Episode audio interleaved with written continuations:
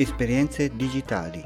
Uno sguardo sul mondo digitale visto attraverso lo schermo di un utente medio.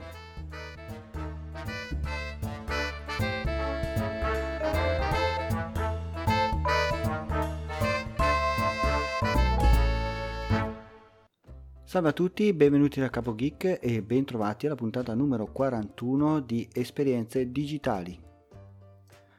Oggi voglio parlarvi di un'applicazione che serve a noi genitori per monitorare l'utilizzo che fanno i nostri figli dei vari device che hanno a disposizione, tra cui tablet, smartphone e PC. Avevo sentito qualche tempo fa in una puntata di strategia digitale di Giulio Gaudiano che parlava appunto di questa applicazione che serve per monitorare le attività che fanno i nostri figli sia su smartphone, sia su PC, sia su tablet e anche la possibilità di impostare dei filtri per dei contenuti ovviamente non adatti ai bambini e anche delle regole. Allora, una volta registrati al sito che si chiama custodio.com, poi vi lascio il link sempre nelle note dell'episodio, ci si registra come genitori e in un secondo momento bisogna scaricare l'applicazione sullo smartphone o comunque il device che vogliamo monitorare. A questo punto abbiamo il completo controllo di quello che può o non può fare. Come dicevo si possono mettere delle restrizioni orarie, quindi si può decidere gli orari e i giorni in cui si può utilizzare il dispositivo, si possono bloccare alcune app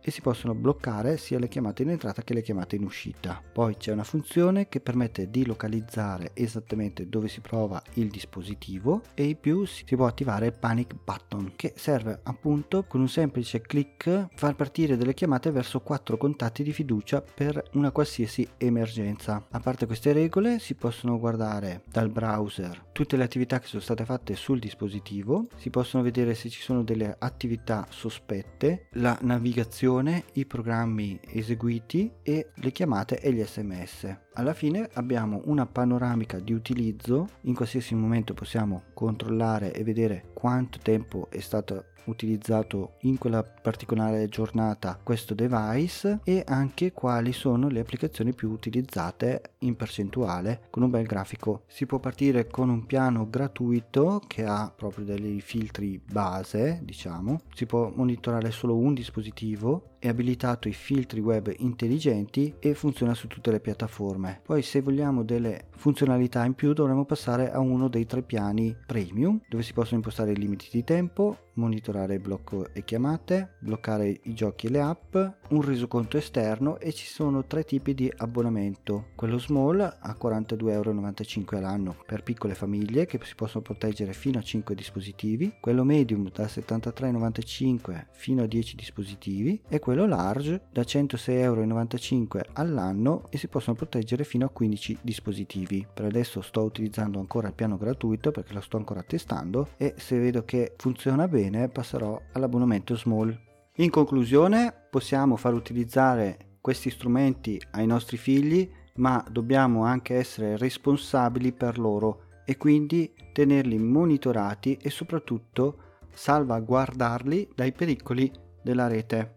Prima di concludere vi ricordo che potete andare sulla pagina di patreon.com slash capogeek se volete diventare finanziatori di questo progetto, parlare direttamente con me tramite Telegram cercando capogeek oppure iscrivendovi alla chat di gruppo e da oggi abbiamo anche la pagina Facebook di esperienze digitali dove potete mettere like e condividere con i vostri amici se pensate che questo podcast possa essere utile anche per loro. Vi lascio il link nelle note dell'episodio vi saluto con la solita frase che dice sempre mia moglie, anche oggi abbiamo imparato qualcosa, non possiamo morire ignoranti.